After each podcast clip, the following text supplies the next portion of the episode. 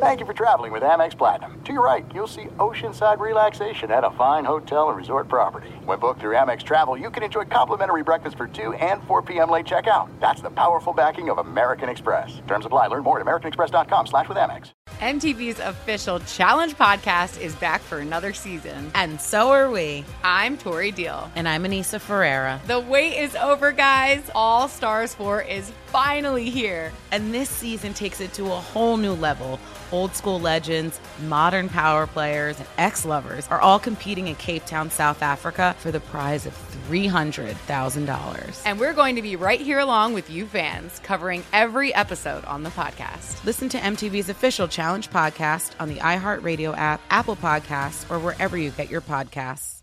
I'm Diosa. And I'm Mala. We're the creators of Locatora Radio, a radiophonic novela, which is a fancy way of saying a podcast. Welcome to Locatora Radio Season 9. Love at First Listen. This season, we're falling in love with podcasting all over again. With new segments, correspondence, and a new sound.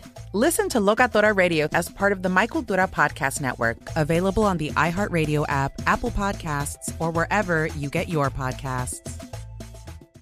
Carol G., Juan Gabriel, Christina Aguilera. What do these three have in common? You mean apart from impeccable style, chart-topping canciones, and drama? Facts, yes, all of the above are correct, but most importantly, they're some of the biggest Latin icons in the world. And they're just a few of the game-changing Latin stars we're covering in Becoming an Icon Season 2. Listen to Becoming an Icon on the iHeartRadio app, Apple Podcasts, or wherever you get your podcasts. The Book of Joe podcast is a production of iHeartRadio.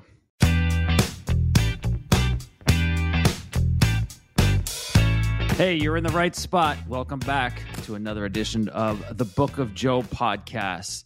It's me, Tom Verducci, with Joe Maddon. And Joe, we just got back from a wonderful weekend in Savannah, Georgia, at the Savannah Book Fair to sell some of our book, The Book of Joe, and to meet a bunch of really cool, very nice people. What'd you think of that trip to Savannah, Joe?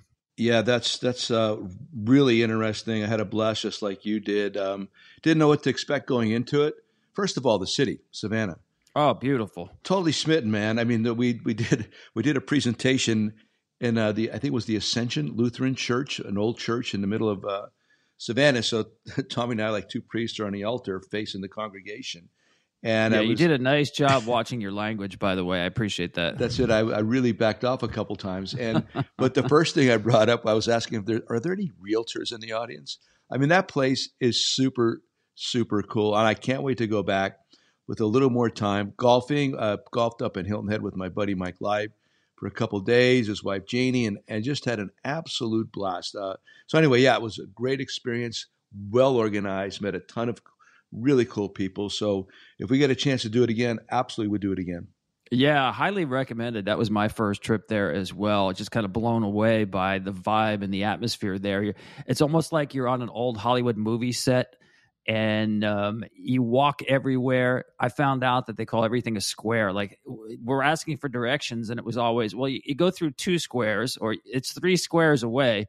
And apparently, I guess, as the city was growing, Joe, and people were dying, they would bury them in graveyards in squares. Wow. And then as the city kept getting bigger, they had to keep pushing the limits of the square. So the city grew. So there's all kinds of ghost tours there. And it's like kind of like going back in time. But if you're thirsty, there's plenty of places to get a cold beverage. We found that out, tell too. You, yeah. That. You will not go thirsty or hungry in Savannah, Georgia. I mean, we saw so many little private tours. Like even after you had left, I went to a private reception that night and coming back, I mean, like it's cold, it's late, and there's little tours going on in front of cemeteries or buildings or churches. Really an incredibly a unique and very interesting experience. Yeah, and Southern hospitality for sure. They live up to that reputation. So that brings us to our topic this week, talking about kind of a blend of the old and the new. Baseball's been in a precarious position where it's losing some appeal, especially to younger fans. So this year, the game is going to look more different than it has since, well, I think you have to go back to at least the start of the DH in 1973 to find the last time baseball went through kind of massive changes that they are this year. Three big rule changes. In brief, no more shifts, no more defensive shifts. The bases are bigger, 3 inches wider across, which means the distance between first and second, for instance, is 4.5 inches shorter. And there is now officially a clock in baseball. Baseball prefers you call it a pitch timer, but players are literally on the clock now, like the play clock in the NFL, the shot clock in basketball, to move the game along. I am a huge proponent of these changes, and we'll get into why. And Joe, my gut feeling is you're a guy who he's not a big fan of regulations, right? Like being told what to do and putting boundaries on people and ideas. And this maybe, I'm speaking for you, and I'll let you speak for yourself, of course. Maybe this strikes you as something that reaches a little too far. How about that? Well, yeah, I mean, you're right. That's who I am. I grew up in the 60s and the 70s. It's in the Book of Joe. But I will say this. I do like the pitch timer. I think that was, for me, that was the one rule that could have been the first rule or change that it came down the pike a couple years ago, as opposed to like 3-batter minimum, the ghost runner and all this other kind of stuff. I think this one makes the most sense to me. Actually, I played with the clock way back in the day when I was in Wichita, Kansas in 1980. There was a clock in the National Baseball Congress World Series in Wichita, and it didn't bother anybody at that time. But when I, with the Cubs not making the playoffs for the first time, came home watching a playoff game on TV. Wow, took forever. Interminable was the word that came to my mind. So yeah, I like the idea of getting the ball, throwing the ball. I mean, talk about Babalu, my mentor in the Book of Joe. I mean, Babalu used to get so upset when a pitcher would take too long or a guy would not get in the batter's box. He would just start yelling out from the side. I mean, in an instructional league game in Arizona with nobody around. So I like that. I like the guy getting the ball, getting on the rubber, batter in the box. I think it's going to create there's not all that necessary time for strategy. And it's actually a point of overthinking. So get the ball, throw the ball, hit or get in the box, be ready to swing the bat. I like all of that, and I think there's going to be a positive reaction with the pace of the game, and I've never been concerned about the length of the game. That's a great point. I'm glad you pointed that out. It really is about the pace of the game. It's not the time of the game. Now, when they put the pitch clock in the minor leagues last year, the average minor league game was reduced by about 25 minutes. You're not going to see the same kind of cut in the major leagues. The clock is actually a second longer with runners and without runners. And there's more commercial time built into a major league game, especially a national broadcast. But you may be talking about as much as 20 minutes being cut off a game. That makes a big difference. More than that is exactly what you said, Joe. The pace of action, the ball in play, I call it a state of readiness.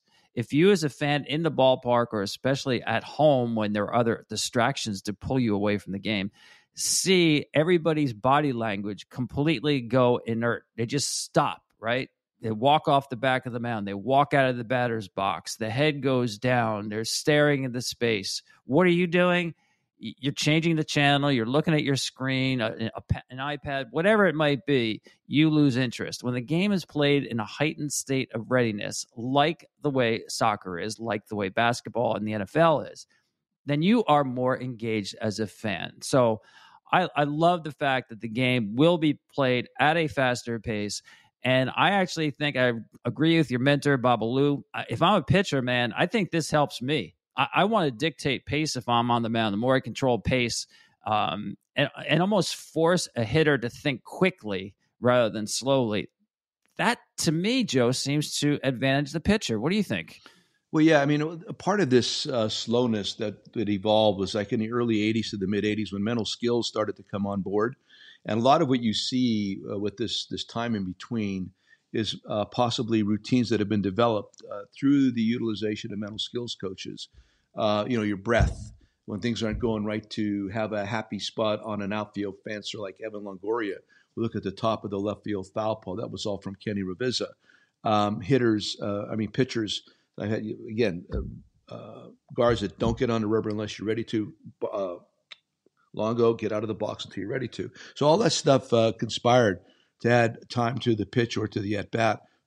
So part of it's our own fault regarding all of that with the mental skills. So now mental skills has got to develop another method, a quicker method.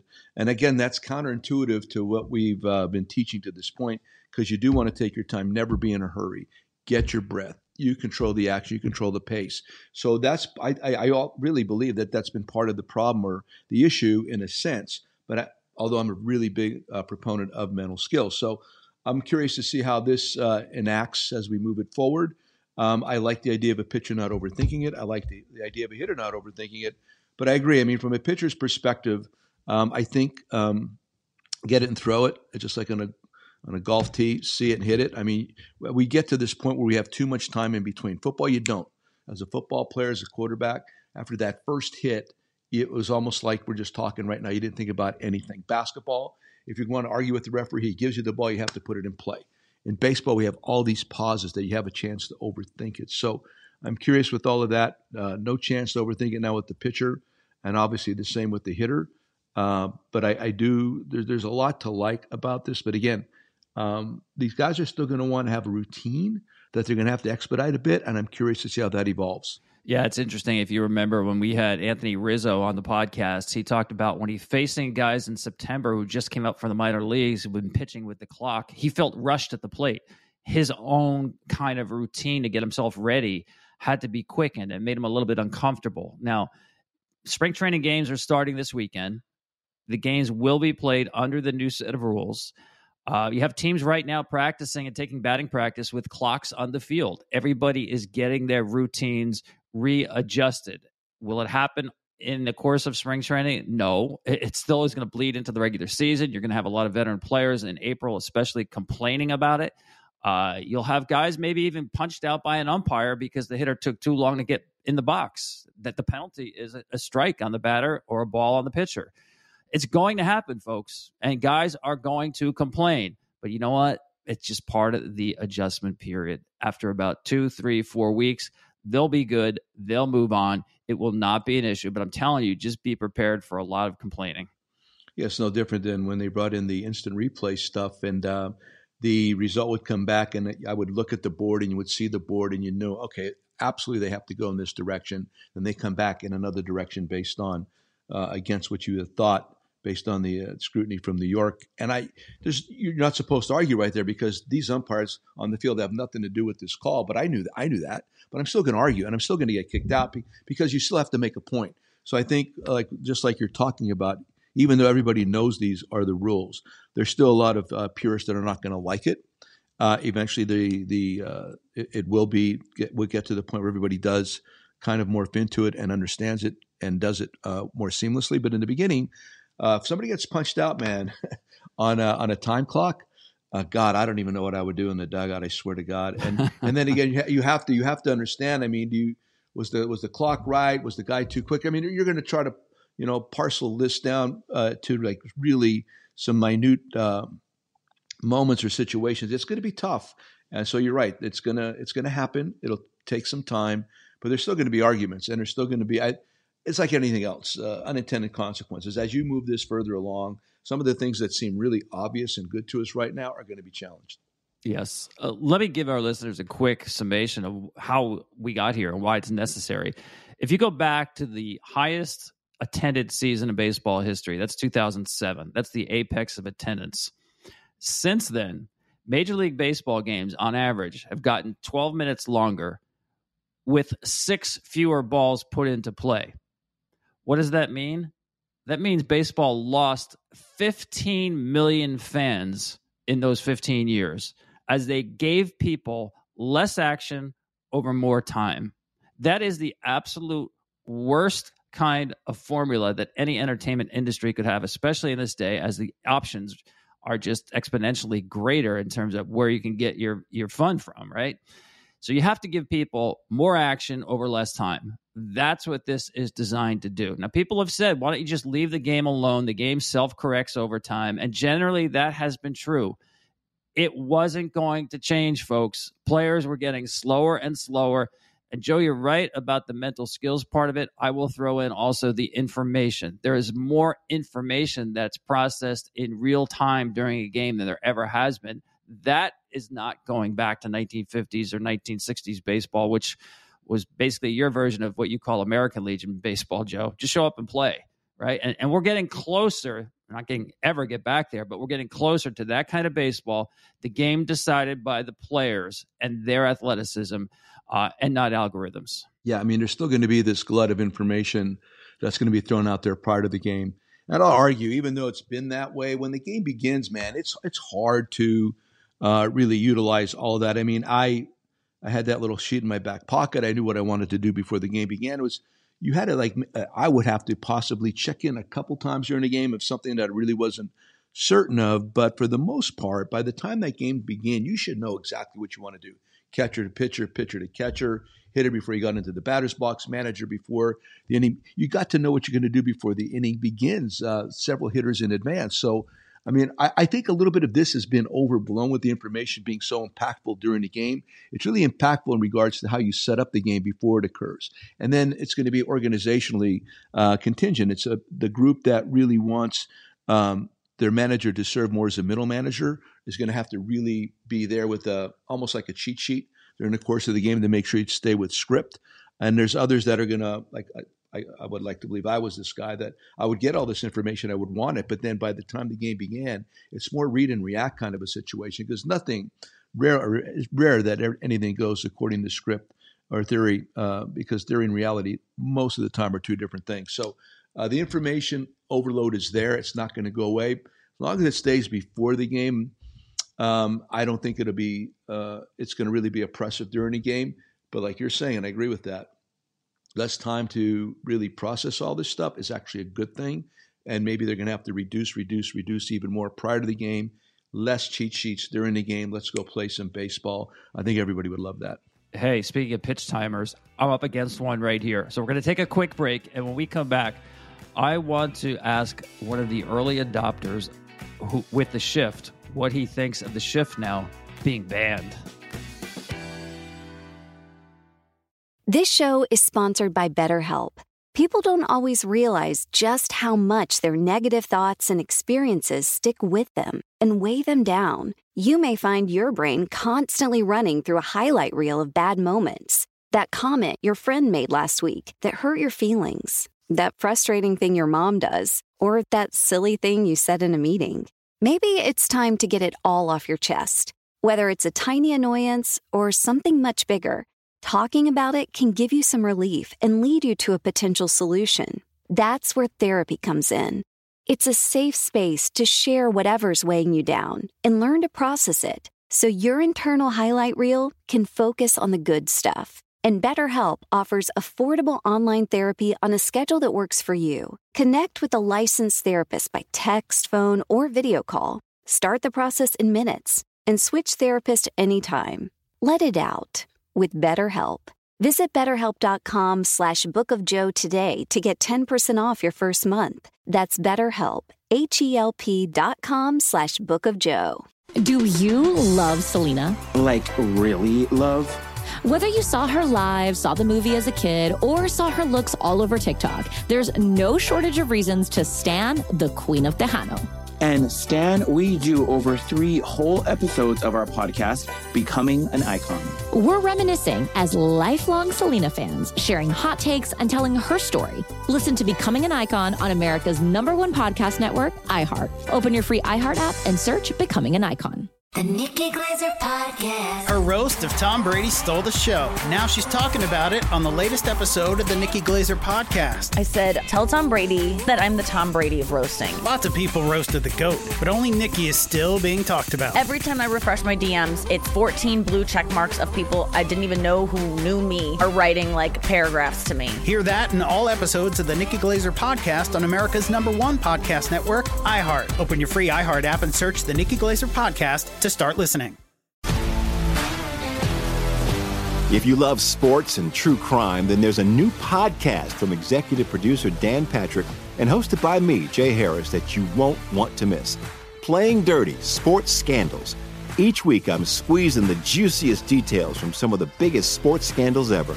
I'm talking Marcus Dixon, Olympic gymnastics, Cain Velasquez, salacious Super Bowl level scandals.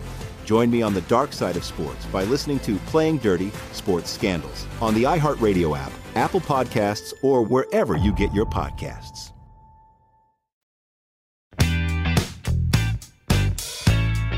Hey, welcome back to the Book of Joe podcast. Joe Maddon he wasn't there with the Boudreau shift, Lou Boudreau on Ted Williams or back in the 1920s with Cy Williams of the Phillies. But in the modern shift era, he was right there at the beginning, first with the Angels, then with the Rays. You're talking about shifting on Ken Griffey Jr., you're talking four-man outfields. Those days are over. That sort of ingenuity now has been legislated out of the game, and I could see why someone like Joe would be against it. Right. I'm for it. But again, Joe, I want to hear your perspective on someone who was right there at the beginning of this, and now you're being told you can't do it. Yeah, it's the game of baseball, and it should be like wide open to do whatever you want to do based on strategical advantages that you see, and you have to have kind of like the balls to do it. I mean, some people, especially in the beginning, we were made fun of with the Rays. The fact that we did all these weird things on defense, and you had to answer a lot of questions, and a lot of people's, you're trying to reinvent the wheel, all this different kind of stuff that was being said in 6, 7, 8, whenever those first couple of years were. And now all of a sudden, then it becomes mainstream, and now you have to actually legislate against it. It's gone so far to the other side. My take has always been this, and I'm a believer in this, and you're right, I don't like legislation. I don't think that you really to change anything always requires somebody having to sit down and think that I have a better way of doing this. I would have preferred that the players handled it themselves, and even organizations. Meaning, we're gonna get young Tom Verducci in my minor league system, strong left-handed hitter out of Seton Hall Prep in New Jersey. This guy's a pull hitter. He's got some pop, but I know that if I don't give him other weapons in the minor leagues, that eventually he's going to be subject to this method of play where there's going to be an extra guy on this side of the infield. I need to teach him how to stay inside the ball, drive the ball to the other side, or just bunt for a hit when a situation presents itself based on the defense in front of him. I don't think not nearly enough time was spent on that. I know that for a fact. So that's what it comes down to for me. Is that I don't think the industry has spent enough time nurturing opposite field, bunting. You try to get it done after the fact. I mean, Schwarber tried to do it. Anthony's kind of done it in a good way. And there's others that have not been successful doing it. So from my perspective, I like to see those things done from a teaching perspective. Teach them how to hit the ball the other way, how to stay inside the ball, how to bunt. Prevent this team from putting the other guy on the other side of the infield. So you still have an advantage in that moment. But then again, it comes down to compensation and what organizations want. They want home runs. So if you want, there's Tommy Verducci, and he's got all this power. And if we teach him this, then he's going to subtract from his home runs. I don't really care if he strikes out. He's got a decent eye. He's going to accept the walk. So there's all this different kind of input being instilled and installed into the game and into Tom and into this method of thinking. Convoluted answer, but that I really would have preferred that we had done a better job of teaching minor league left-handed hitters to utilize the whole field. And actually, to the point, if you really wanted to get that done, compensate. I mean, exactly. I mean, if you get so many extra base hits on that side versus the shift, or if you get a bunt for a hit, different things like that. It's always going to come down to how you compensate for it, and the players will evolve and react. Well, I agree with that. The carrot was not out there for the guys to play that kind of offensive baseball you're talking about, because they knew they could hit .213 and hit 46 home runs like a Kyle Schwarber, and you will get paid very well. So that was part of the problem. But I actually think you have to give pitchers more credit, Joe. I mean, What happened I saw was teams now began to pitch into the shifts. For instance, in the last 5 years, cut fastballs from right-handers to left-handers went up 50%. Now, if you're a left-handed hitter and that ball's cutting in on your hands at 91, 92, 93 miles an hour, you are not carving that pitch to left field. I'm sorry. It's not happening. You've got to get the barrel out front. You have to pull that pitch. The only place you can land that ball in a shift is basically on the grass next to the foul line in right field. That's it. So now you can be rewarded for hitting a ground ball through the hole between first and second the way it was for 100 years. I like the fact that that is going to come back, that you don't now have to have hitters trained to hit the ball in the air because there's just no grass out there to get a line drive or ground ball through the right side if you're a left-handed hitter. I love that. And I think you'll see hitters respond to that. It's like, whoa, I just got a base hit. I didn't actually square it up, but it got through the infield. I'm feeling good about myself. Joe, you know what it's like when you're on base, even if a bloop lands there. You know, that does wonders for your mental capacity and not to mention your batting average. So I think the incentive here will start showing up as the season goes on that, hey, you don't have to launch everything, guys. Well, I do believe your logic is outstanding. The point, though, is also that a good cutter on a left-handed hitter is still going to be defended against, even with only one guy on that side of the field. Because if the pitcher's got good enough command in and he's going to elicit that soft of a contact, if you have a decent first and second baseman, you're still going to cover the area the majority of the time the ball's going to be hit, which would be more to the pull side, more soft, from where straight up second base to the first base hole to the first baseman, and it's still not going to be hit hard. And that's the thing about defenses. Defenses get bigger through lack of hard contact. Defenses get smaller when the ball is hit hard. So I can't disagree with your logic. It is true. The cutter is hard to carve the other way, no question. But I just can't concede the fact that because there's one less guy on that side of the field and the cutter's still going to be thrown. I'm curious. And this will be borne out over the course of the year. But I don't necessarily believe that there's going to be that dramatic of an increase in knocks versus the cutter in based on how defenses are played, just because that's where the ball is going to be hit, and it's going to be hit softly. Could I just jump into another point right here? Because what you're talking about, this is where the defensive second baseman is going to become even more prominent. I don't even know if it's going to get to the point. Just say you have a right-handed starting pitcher with a good cutter against a predominantly left-handed lineup, right? Is that when you play your better defensive second baseman? Because there's going to be more lefties.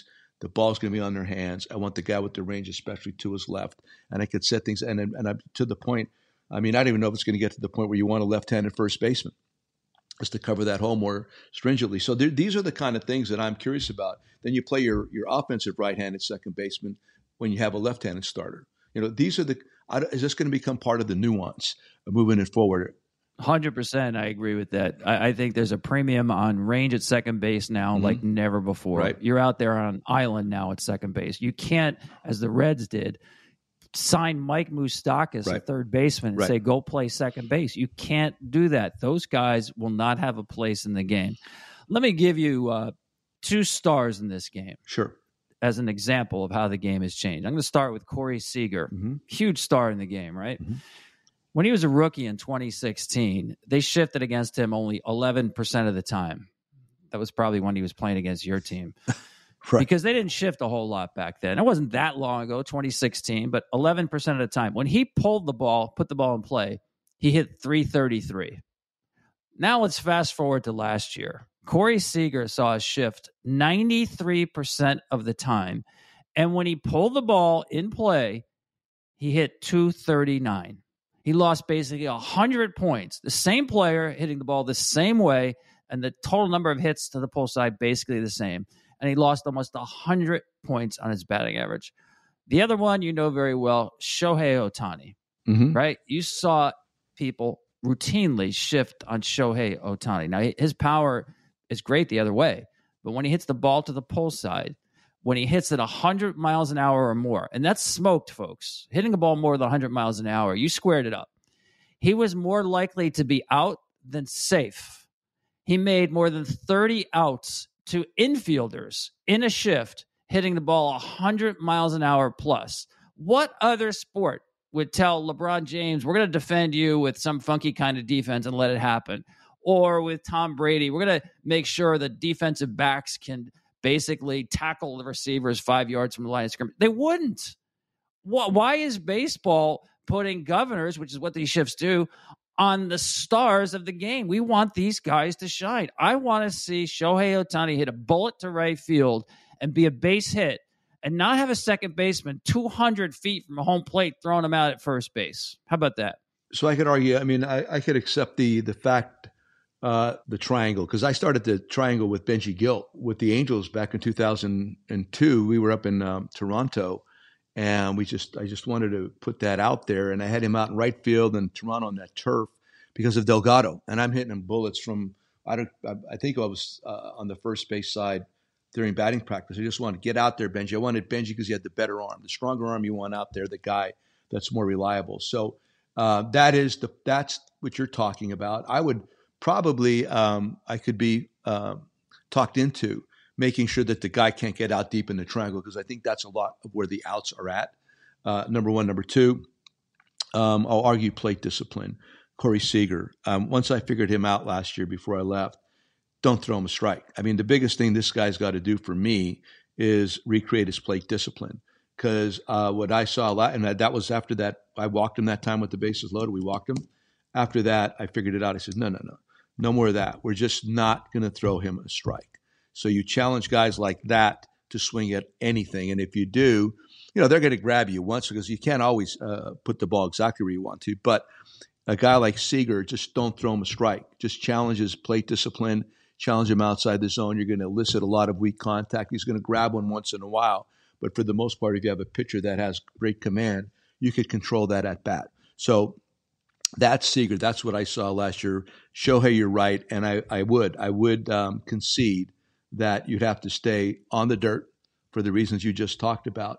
But I still would not legislate against the shift. Oh, you haven't convinced me yet, but it was a good argument. Pretty good. Thank you. We're going to take a break here and come right back and dive a little bit more into the rules. And is the stolen base actually coming back to baseball? Stick around. Do you love Selena? Like, really love? Whether you saw her live, saw the movie as a kid, or saw her looks all over TikTok, there's no shortage of reasons to stan the Queen of Tejano. And stan we do over 3 whole episodes of our podcast, Becoming an Icon. We're reminiscing as lifelong Selena fans, sharing hot takes and telling her story. Listen to Becoming an Icon on America's #1 podcast network, iHeart. Open your free iHeart app and search Becoming an Icon. The Nikki Glaser Podcast. Her roast of Tom Brady stole the show. Now she's talking about it on the latest episode of the Nikki Glaser Podcast. I said, tell Tom Brady that I'm the Tom Brady of roasting. Lots of people roasted the GOAT, but only Nikki is still being talked about. Every time I refresh my DMs, it's 14 blue check marks of people I didn't even know who knew me are writing like paragraphs to me. Hear that in all episodes of the Nikki Glaser Podcast on America's #1 podcast network, iHeart. Open your free iHeart app and search the Nikki Glaser Podcast to start listening. If you love sports and true crime, then there's a new podcast from executive producer Dan Patrick and hosted by me, Jay Harris, that you won't want to miss. Playing Dirty: Sports Scandals. Each week, I'm squeezing the juiciest details from some of the biggest sports scandals ever. I'm talking Marcus Dixon, Olympic gymnastics, Cain Velasquez, salacious Super Bowl-level scandals. Join me on the dark side of sports by listening to Playing Dirty: Sports Scandals on the iHeartRadio app, Apple Podcasts, or wherever you get your podcasts. What's up, everybody? This is Stephen A. Smith. When I'm not at my day job, First Take, you can find me in my studio hosting the Stephen A. Smith Show podcast. Tune in every Monday, Wednesday, and Friday, at the very least, as I bring you all new episodes that feature the biggest headlines in the world of sports, pop culture, business, and politics. You'll hear my unfiltered opinions on those nauseating Cowboy fans, the chaos in Washington, D.C., and trending topics on social media, as well as my straight shooter interviews with top celebrities and game changers.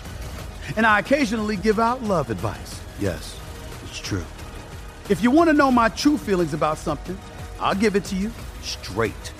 So, listen to the Stephen A. Smith Show podcast on the iHeartRadio app, Apple Podcasts, or wherever you get your podcast.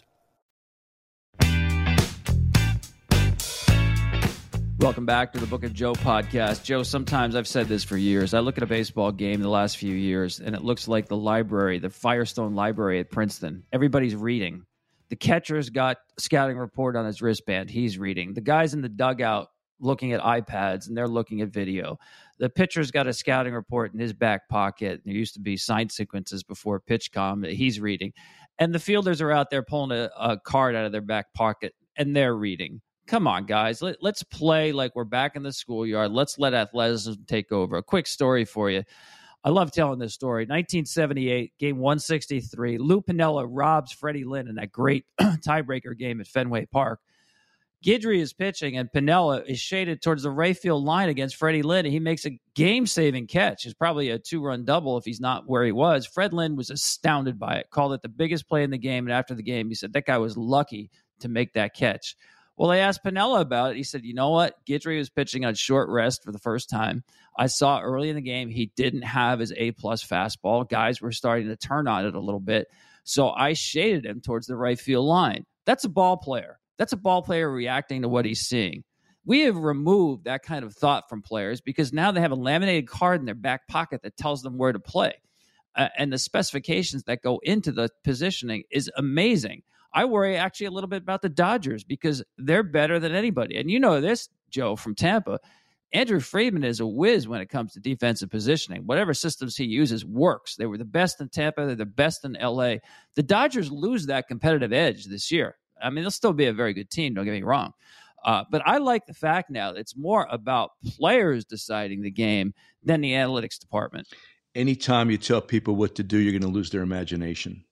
You're going to lose their ability to think on their own. And I think that's a lot of what we're talking about right now is that ball players today are not encouraged to think on their own. Coaches today are not encouraged to think on their own.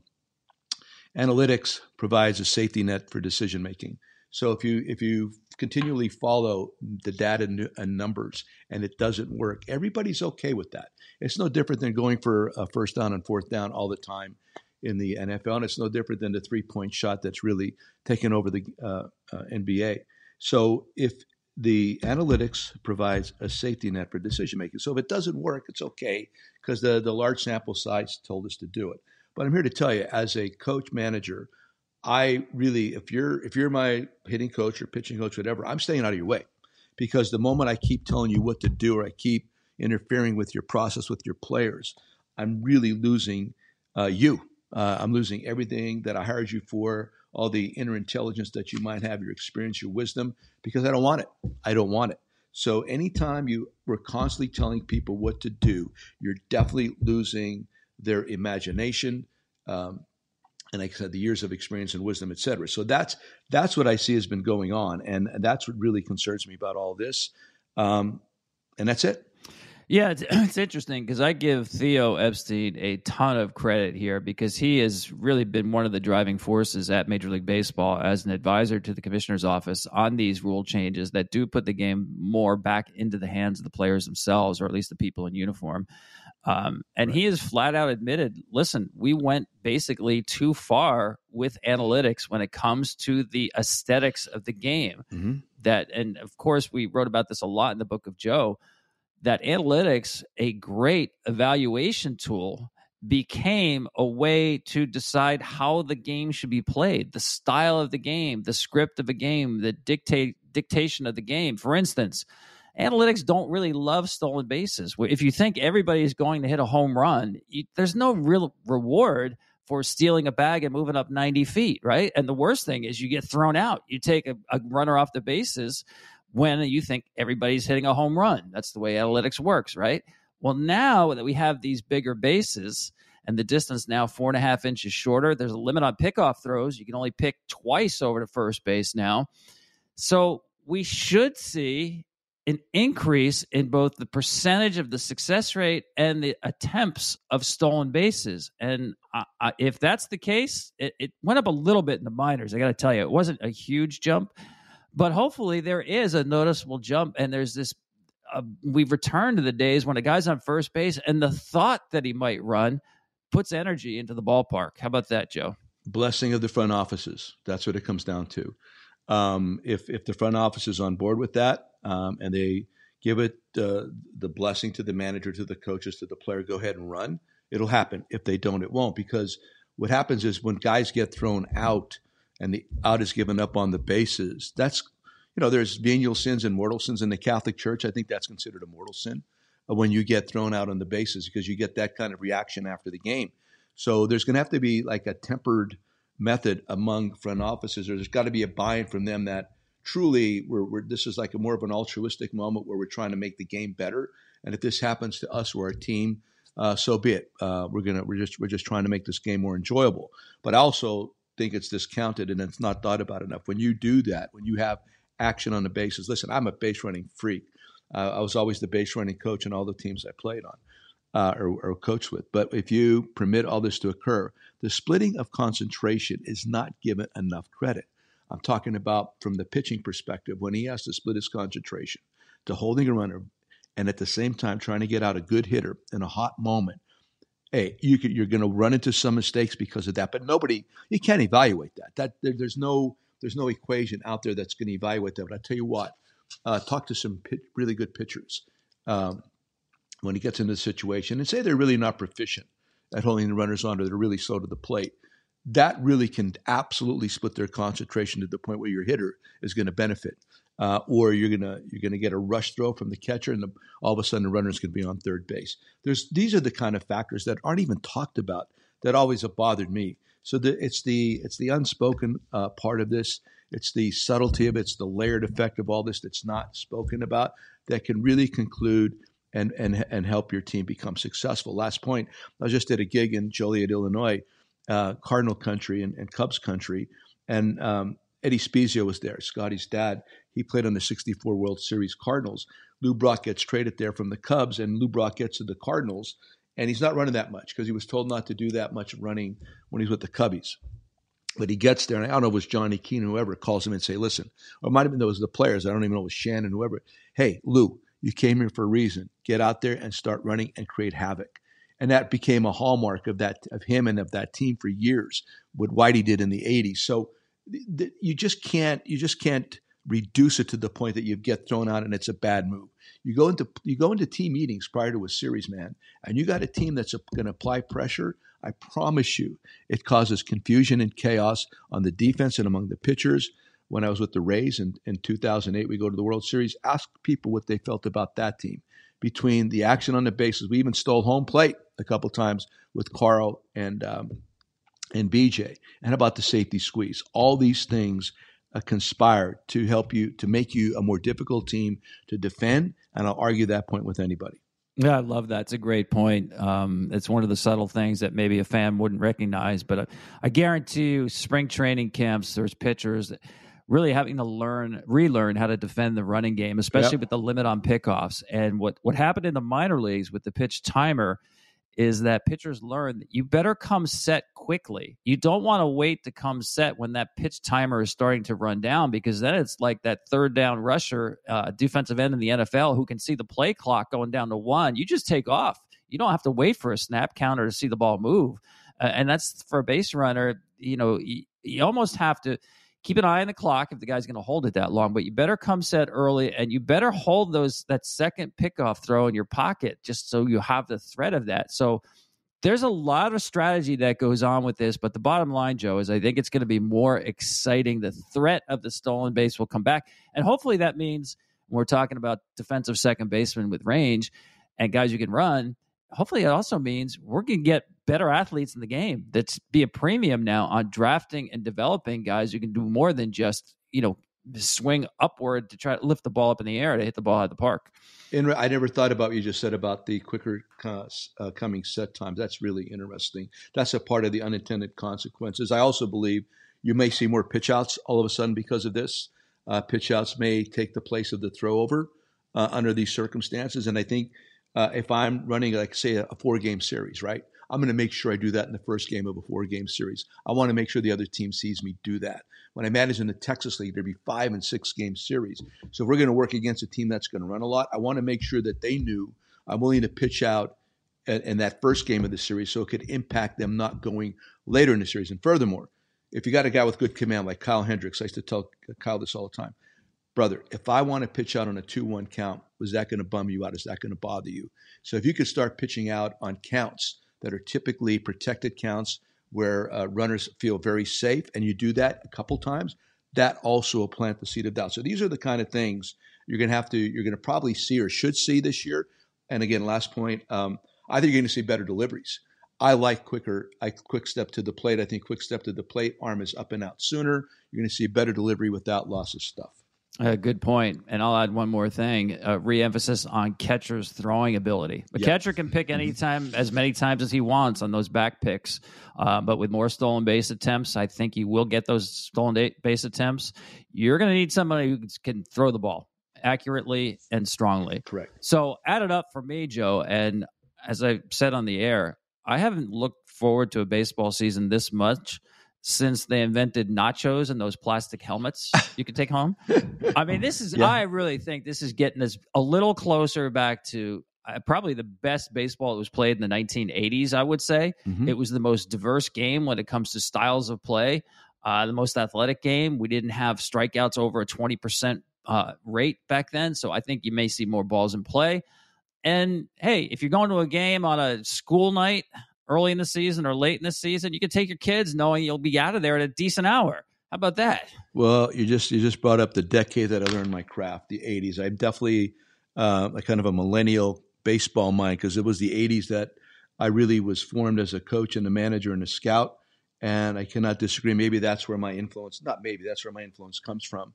I do believe that that was a really, and I know it was an extremely entertaining period within the game of baseball. And I felt very fortunate to be part of it. Yeah, the World Series ratings were, out of. They were just really out of control. Yeah. I know the world was different then in terms of options, but Hollywood was cranking out a baseball movie. It seemed like every month. That was a real heyday for the game. Yeah. Speaking of which, our producer Vince wanted to know, like, we haven't talked about rock and roll for a while. Oh, so what do you got playing these days? Have you rediscovering anything from your beautiful decade of the '80s or prior? Musically speaking, wow. I can't say rediscovered. I mean, I was talking about my horrific experience flying home from Savannah the other day. Oh yeah. It's a beautiful trip you had. Yeah. What I needed was some solace on the airplane in the interlude there to settle down, deep breathing, reassign, big dude in front of me, pushing back on his seat with literally, I don't know, 3 or 4 inches room to spare. So I went right. Boy, you needed like Enya on your iPod. Next best thing, Linda Ronstadt. Okay. I'm such a Linda Ronstadt freak. And so I just sat there and I kept listening to Linda Ronstadt. She settled me down. This is a lady I've been wanting to meet, but of course she's been ill and I, could not happen. I thought this might be the time when I got out back with the Angels. But Linda Ronstadt to me is one of the best voices ever. And there's nothing that she did that I can't listen to, whether it's her Spanish music, and of course, even some of her operatic music, and of course, all the stuff back from the Stone Ponies and stuff. This girl gets me in the right mood all the time. So more recently, when you're a little bit stressed out, for me, just pop some Linda on whatever, and some good. It's got to be some good sound too. One of the best voices ever, I believe. Yeah, good call. And when you mentioned Linda Ronstadt, I immediately thought of Tim McCarver, the late, great Tim McCarver. He was a master of wordplay, sometimes cornball humor. I get it, but it would put a smile on your face anyway. And he always had this line, if a guy was late on a fastball, that was a Linda Ronstadt fastball. Blew by you. That was the big part of the 1970s in the minor leagues as a catcher. Absolutely. Well, it's this was fun. We're going to revisit these rule changes, Joe. Going in, like you said, we think we know what we like and what we don't like, and then there is always unintended consequences. So we will revisit that once baseball gets underway, but I'm pumped about it. And hopefully you've got something to take us out here, Joe. I do. First of all, it's too bad Joe West isn't around to interpret all this stuff. And number two, I was going through a couple different things, and I settled on one of my favorites, Mark Twain. And I think this is, it kind of applies to my overarching philosophy of life. And it comes down to whenever you find yourself on the side of the majority, it is time to pause and reflect. Amen.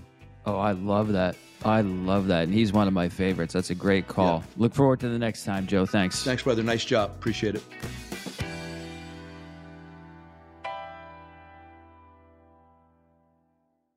The Book of Joe podcast is a production of iHeartRadio. For more podcasts from iHeartRadio, visit the iHeartRadio app, Apple Podcasts, or wherever you get your podcasts. This show is sponsored by BetterHelp. It's a simple truth. No matter who you are, mental health challenges can affect you, and how you manage them can make all the difference. That's why everyone should have access to mental health support that meets them where they are and helps them get through. BetterHelp provides online therapy on your schedule. It's flexible, simple to use, and more affordable than in-person therapy.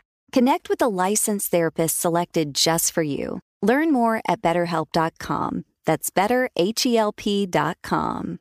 MTV's official Challenge podcast is back for another season. And so are we. I'm Tori Deal. And I'm Anissa Ferreira. The wait is over, guys. All Stars 4 is finally here. And this season takes it to a whole new level. Old school legends, modern power players, and ex-lovers are all competing in Cape Town, South Africa for the prize of $300,000. And we're going to be right here along with you fans, covering every episode on the podcast. Listen to MTV's official Challenge podcast on the iHeartRadio app, Apple Podcasts, or wherever you get your podcasts. I'm Diosa. And I'm Mala. We're the creators of Locatora Radio, a radiophonic novela, which is a fancy way of saying a podcast. Welcome to Locatora Radio Season 9. Love at First Listen. This season, we're falling in love with podcasting all over again. With new segments, correspondence, and a new sound. Listen to Locatora Radio as part of the My Cultura Podcast Network. Available on the iHeartRadio app, Apple Podcasts, or wherever you get your podcasts. More Than a Movie is back with Season 2. I'm your host, Alex Fumero. And each week, I'm going to talk to the people behind your favorite movies. From The Godfather, Andy Garcia. He has the smarts of Vito, the temper of Sonny, the warmth of Fredo, and the coldness of Michael. To the legend behind La Bamba, Lou Diamond Phillips. When I walked in, I didn't think I had a shot at Richie because John Stamos' picture was already up on the wall. Listen to More Than a Movie on the iHeartRadio app, Apple Podcasts, or wherever you get your podcasts.